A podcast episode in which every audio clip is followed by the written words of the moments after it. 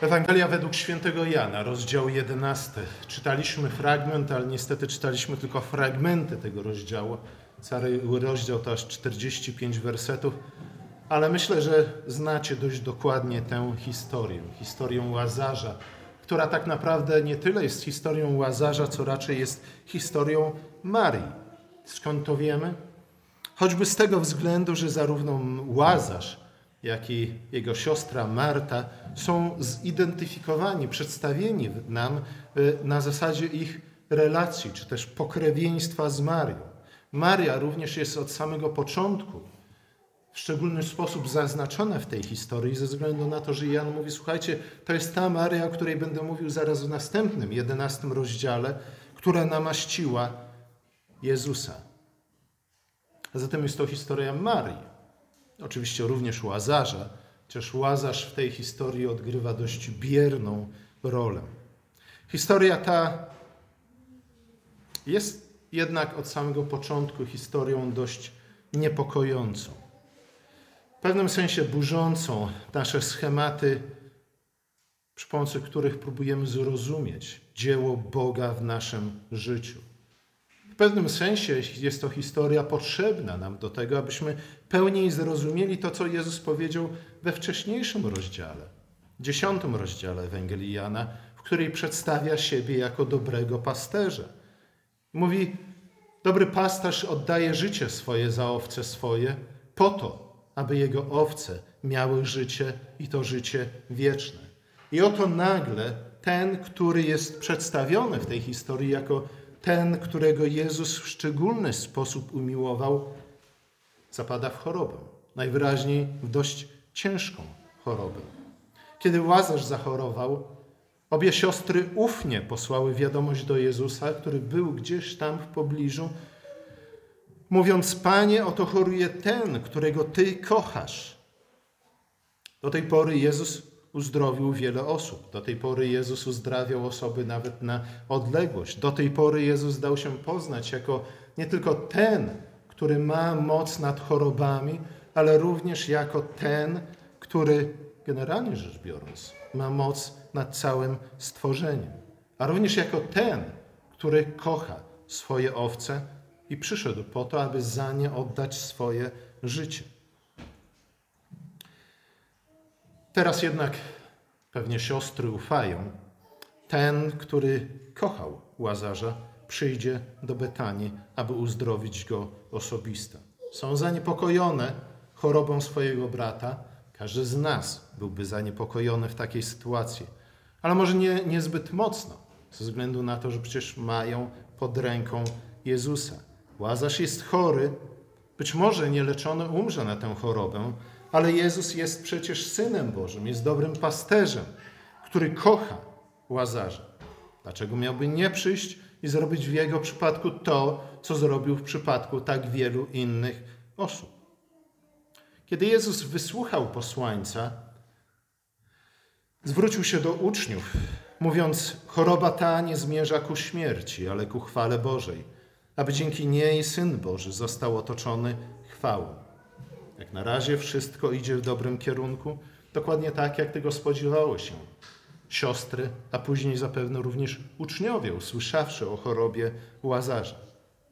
Zaraz potem jednak Jezus zaskakuje ich i być może zaskakuje również nas, ze względu na to, że zamiast udać się do Betanii, zostaje na miejscu. Być może uczniowie myślą, no dobrze, ale przecież może uzdrowić go na odległość. Ale Jezus czeka i czeka i czeka i pozwala, aby natura zebrała swoje żniwo. Łazarz umiera. Gdzie w tym jest chwała Boga, gdzie w tym jest chwała Syna Bożego, gdzie w tym jest dobry pasterz, gdzie w tym jest moc, która tak często się objawiała. Jaka jest natura i charakter tej relacji miłości pomiędzy Jezusem i Łazarzem? Słuchajcie, jeśli nasze myślenie na temat Jezusa, Pana Boga i chrześcijaństwa polega właśnie na tym, że jeśli pojawi się jakaś trwoga w naszym życiu, to my szybko pobiegniemy do Pana Boga, a On tę trwogę raz, dwa załatwi, rozprawi się z nią i ona zniknie. Ba, jeśli myślimy, że żadna sytuacja w naszym życiu Nie wymaga żadnej trwogi ani bojaźni.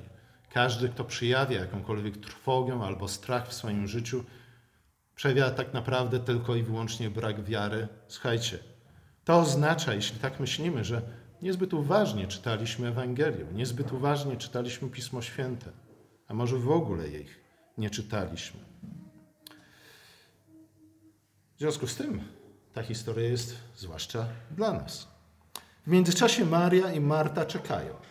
Czekają, czekają. Pewnie w jakiś sposób sobie próbują zracjonalizować to, czy też wytłumaczyć to, tę zwłokę ze strony Jezusa. Być może mówią, a przecież może uzdrowić na odległość. Chociaż miło by, gdyby się pojawił. W końcu Łazarz to jeden z jego ulubionych grzeszników. Ale być może z czasem w ich sercach pojawia się jakiś niepokój. Nie wiemy dokładnie, ponieważ ewangelista nam tego nie opisuje, ale w pewnym sensie wydaje nam się, że jest uzasadnione wczytanie mimo wszystko w tę historię naszych własnych reakcji. Ponieważ to my powinniśmy się między innymi odnaleźć w tej historii. Jak my byśmy zareagowali? Nasz ukochany brat choruje, prawdopodobnie umrze. Modlimy się, pościmy się, błagamy, czytamy wersety mówiące o mocy Bożej, o uzdrowieniu, a Pan Bóg zwleka. Ba, Pan Bóg milczy. Pewnie jakiś niepokój i jakiś lęk zagnieździłby się w naszym sercu. Ale potem być może poszlibyśmy do, w niedzielę do kościoła i usłyszelibyśmy z kazalnicy słowa, że to nie przystoi chrześcijanom, bo to nasz lęk i strach są przejawem braku wiary, a brak wiary jest powodem, dla którego Bóg zwleka z uzdrowieniem. Czy na pewno? Zapewne posłaniec, który wrócił od Jezusa do Marii i Marty, przekazał im słowa, w których Jezus zwrócił się do uczniów. Ale co siostry mają zrobić z tymi słowami? Co my byśmy zrobili z tymi słowami? Oczywiście siostry pragną, aby Syn Boży został otoczony chwałą. Każdy z nas tego pragnie. Ale czy na pewno? Czy do końca rozumiemy, co to znaczy, aby Syn Boży otoczył się chwałą między innymi w naszym życiu? Może nie do końca. Może nasze wcześniejsze myślenie na ten temat wymaga jednak pewnej korekty. Siostry pragną oczywiście uzdrowienia brata. I tu pojawia się pewien konflikt, pewna sprzeczność. Być może są wewnętrznie rozdarte i nie wiedzą, co z tym zrobić. Czyż uzdrowienie łazarza nie otoczyłoby chwałą Syna Bożego? Jak najbardziej, tak jak każde inne uzdrowienie. Troska o zdrowie i życie brata ustępuje być może później innym emocjom i uczuciom, może strapieniu, którym, którego źródłem jest pytanie o więź pomiędzy Jezusem, tym dobrym pasterzem, a Łazarzem i jego siostrami. Czy Łazarz rzeczywiście jest aż tak bardzo umiłowanym przyjacielem Jezusa? A jeśli tak, to co to znaczy być umiłowanym przyjacielem Jezusa? Czy chcemy, żeby Jezus miłował nas taką miłością, jaką umiłował Łazarza? Może Jego miłość nam się nie podoba. Dlatego tworzymy sobie inne obrazy Jezusa, które nie do końca znajdują potwierdzenie mimo wszystko w Ewangeliach. Przecież Jezus jest dobrym pasterzem, który przyszedł, aby jego owce miały życie i to życie w pełni. On jest dobrym pasterzem, który własne życie poświęca za owce. Gdzie jest teraz ten dobry pasterz? Możemy wyobrazić sobie, albo przynajmniej wczytać nasze własne reakcje w tę sytuację. Ból, przygnębienie spowodowane tą milczącą nieobecnością Jezusa. Kiedy w końcu Jezus przychodzi do Betanii, tylko Marta wychodzi mu na powitanie i mówi: Panie, gdybyś tu był, mój brat byłby nie umarł. Wielu widzi w tych słowach szczerą wiarę Marty w zmartwychwstanie i w moc Bożą. Ale być może powinniśmy odczytać te słowa raczej jako mimo wszystko jednak pewną dozę przygany. Gdybyś, Panie, tu był, to mój brat byłby nie umarł. Owszem, Marta wierzy w zmartwychwstanie, ale w takich być może mimo wszystko dość abstrakcyjnych kategoriach. Wierzy w zmartwychwstanie, w dniu ostatecznym, My wszyscy w to wierzymy. Czy to ma jakikolwiek wpływ na nasze codzienne życie, na nasze codzienne decyzje, reakcje itd.? Tak Może jest to tylko wiara abstrakcyjna. Abstrakcyjna ze względu, że dotyczy czegoś, co jest tak bardzo od nas oddalone w czasie, że nie za bardzo już jest realne. Może dlatego tak wielu z nas tak bardzo chciałoby żyć jednak mimo wszystko w czasach ostatecznych, którego ostatnią, ostatnim znakiem jest co? Wszyscy wiemy co. Po to, aby przybliżyć jednak ten moment zmartwychwstania powszechnego, po to, żeby naszą wiarę uczynić trochę mniej abstrakcyjną. Maria pozostaje w domu, co też jest dość ciekawe. Powinniśmy się zapytać, dlaczego pozostaje w domu. Maria, której relacja z Jezusem spośród całego tego rodzeństwa była jednak chyba szczególnie szczególna. Była to ta Maria, która przecież wybrała tę lepszą cząstkę. Zgadza się? I kiedy Jezus przyszedł do ich domu, usiadła i słuchała Jezusa, dopóki miała okazję, to Marta krzątała się w kuchni. Maria zostaje w domu. Moglibyśmy powiedzieć, być może jest wycofana. Być może w ten sposób chce coś zakomunikować Jezusowi, a być może apatia wygrała nad jej pozostałymi emocjami. Być może w ten sposób chce chronić się przed kolejnymi ranami. Tak często czynią ludzie w szczególny sposób doświadczeni. Ukrywają się. Ukrywają się z wielu różnych powodów. Z jednej strony niektórzy być może po to, żeby podkreślić miarę i wagę swojego cierpienia, a inni po prostu już mają dosyć poklepywania, zachęty i tym podobnych rzeczy przychodzących ze strony ludzi, którzy nie za bardzo rozumieją nawet naturę i charakter cierpienia, któremu ci są poddani.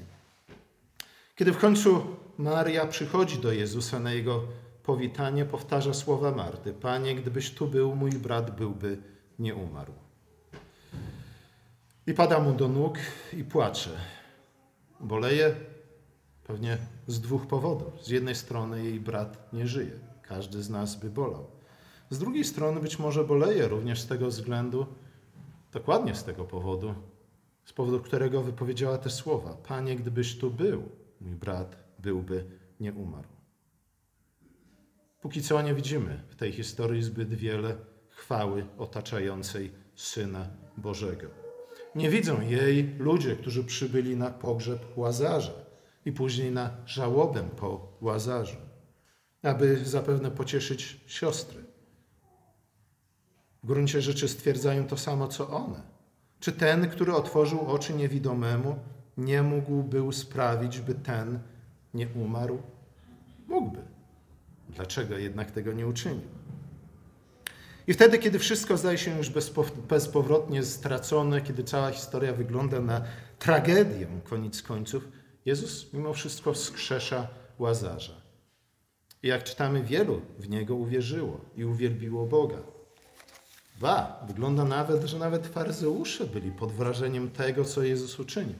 Oczywiście zareagowali w sposób typowy dla siebie, ze względu na to, że później zaczęli knuć spiski, jakby to ukatrupić już nie tylko Jezusa, ale także Łazarza, który był żywym dowodem mocy i chwały Bożej.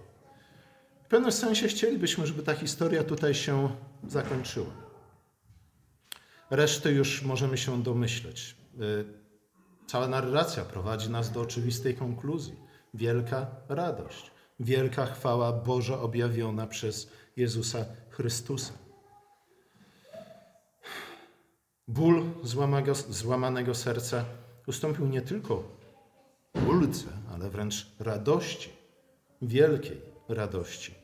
Ba, ustąpił pojednaniu, zrozumieniu z Jezusem. Już nie patrzą na Jezusa jako na tego, który pozwolił, aby ich brat umarł, ale jako na tego, który go wskrzesił. Historia jednak nie kończy się na tym miejscu. Już na samym początku rozdziału Jan zidentyfikował Marię, przedstawił Marię jako ta, tę, która namaściła Pana olejkiem i włosami swoimi otarła Jego nogi. Najwyraźniej ewangelista chce, żebyśmy czytali tę historię dalej, abyśmy kontynuowali lekturę, przeczytali kolejne wersety. W nich znów widzimy Marię już po raz trzeci u stóp Jezusa. Płacze, ale tym razem nie płacze z bólu i z żalu. W jej oczach pojawiają się łzy, które są łzami radości i wdzięczności i adoracji. Nie tylko z powrotem otrzymała swojego brata, ale także pojednała się z Jezusem. Teraz już nigdy nie zwątpi w Jego moc, w Jego chwałę, a przede wszystkim w Jego miłość. Koniec końców to nie On ją zawiódł, ale ona zawiodła Jego w swoim zwątpieniu. Jezus nie czyni jej z tego powodu wyrzutów, ze względu na jej ostateczną reakcję. Słuchajcie, ta chwila, ten moment, Maria, namaszczająca Jezusa, Maria u stóp Jezusa jest uwieczniony w bardzo licznych obrazach. Najwyraźniej od samego początku chrześcijanie rozumieli znaczenie tej historii. Ale znów, historię Łazarza, czy też wskrzeszenia Łazarza i historię Marii u stóp Jezusa namaszczającej Go i płaczącej przy Nim powinniśmy czytać jako jedną i tę samą historię. To namaszczenie Jezusa jest tak naprawdę konkluzją historii Łazarza. W tych obrazach widzimy miłość Marii, która wyraża się w ofierze i w adoracji, w uwielbieniu Jezusa. Ostatnie wydarzenia, której były, byłaś nie tylko świadkiem, ale też uczestnikiem, otoczyły chwałą nie tylko Syna Bożego, ale również otoczyły chwałą w pewnym sensie również Marię. Nie tylko przywróciły jej umiłowanego Syna, ale także zmieniły coś w niej. Widzimy, że w tym momencie wiara Marii jest zdecydowanie wiarą silniejszą, ponieważ dojrzalszą poprzez próbę i doświadczenie w stosunku do wcześniejszej. Jej chwała to oczywiście coś więcej niż sława, jej chwała to coś więcej niż szczęście. Jej chwała to chwała, o której mówi Pismo Święte. Więc jakbyśmy mogli powiedzieć, ciężar gatunkowy jej wiary. Jej chwała to przede wszystkim dojrzałość, dojrzała wiara. Jej miłość do Jezusa jest o wiele głębsza niż dotychczas. Jej poznanie Jezusa jest o wiele większe. Jej zaufanie Jezusowi jest o wiele większe niż dotychczas. Stała się jeszcze bardziej do Niego podobna. On zaś stał się dla niej jeszcze bliższy i jeszcze droższy. Koniec końców otrzymała również o wiele więcej niż prosiła, niż pragnęła, niż nawet śniła. W relacji ewangelisty, jak już mówiłem, widzimy Marię dwukrotnie u stóp Jezusa, u Jana, ale Łukasz, którego mamy czytać przed Janem, wspomina nam o tej jeszcze jednej okazji, kiedy Maria zajęła stopy, miejsce u stóp Jezusa. Za pierwszym razem Maria siadła u stóp Pana, jak mówi Łukasz, i przysłuchiwała się Jego mowie. Marta krzątała się w kuchni. Wtedy Jezus pochwalił Marię za jej wybór, mówiąc: Obrała najlepszą cząstkę, której nie, nie będzie pozbawiona. Możemy sobie wyobrazić, jak czuła się Maria, siedząc u stóp Jezusa i wsłuchując się w Jego słowa. Za tym pierwszym razem Jezus przychodzi. Słuchajcie, eksperyment na wyobraźnię. Jezus przychodzi do Twojego domu. Prawdziwy Jezus, nie ten z obrazków, nie ten, który gdzieś tam kiedyś może powróci, ale prawdziwy Jezus, żywy Jezus przychodzi do Twojego domu. Z jednej strony to jest kłopot, bo trzeba go posprzątać, dom, nie Jezusa. Nie? Ale z drugiej strony wielka radość. To też zależy od tego, jak sobie wyobrażamy tego Jezusa, nie? czy jego pojawienie się u naszych drzwi byłoby raczej powodem konsternacji, strachu i wstydu, czy raczej wielkiej radości. W przypadku Marii to była najwyraźniej wielka radość, podobnie jak w przypadku Marty i Łazarza. Jezus przychodzi, możemy w końcu usiąść obok Niego. Prawdziwy Jezus. I On mówi do nas, my Go słuchamy, pyta się nas, my Mu odpowiadamy, my Mu zadajemy pytania, On nam wszystko wyjaśnia. Słuchajcie, to jest jak właśnie ten bankiet na zielonych pastwiskach nad spokojnymi wodami. Takiego Jezusa wszyscy chcemy. Zgadza się? Usiąść przy Nim.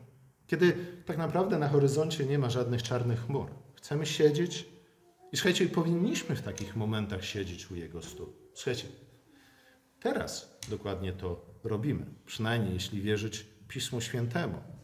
Jest miło, jest przyjemnie, nasze serce przy, przy, przepełnia radość wdzięczność i uwielbienie. Chcemy, żeby to zawsze trwało.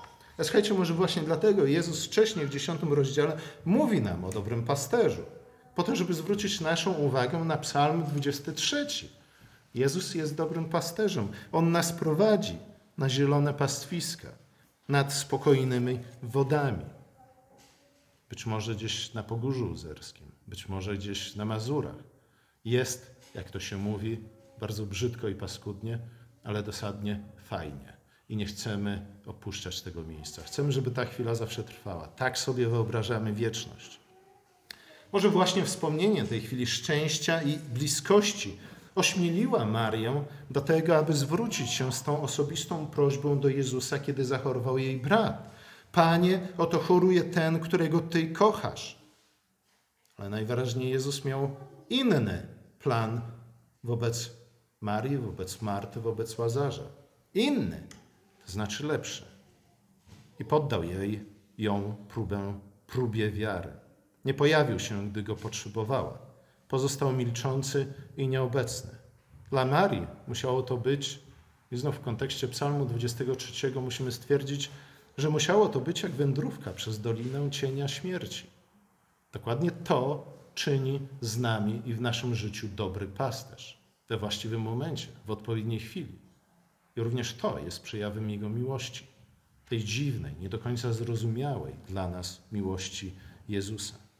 I Maria jest zdruzgotana. I to nie tylko dlatego, że zmarł jej brat, ale właśnie szczególnie chyba dlatego, być może my właśnie dlatego szczególnie bylibyśmy zdruzgotani, że Jezus zachował się w sposób niezwykle dziwny i niezrozumiały.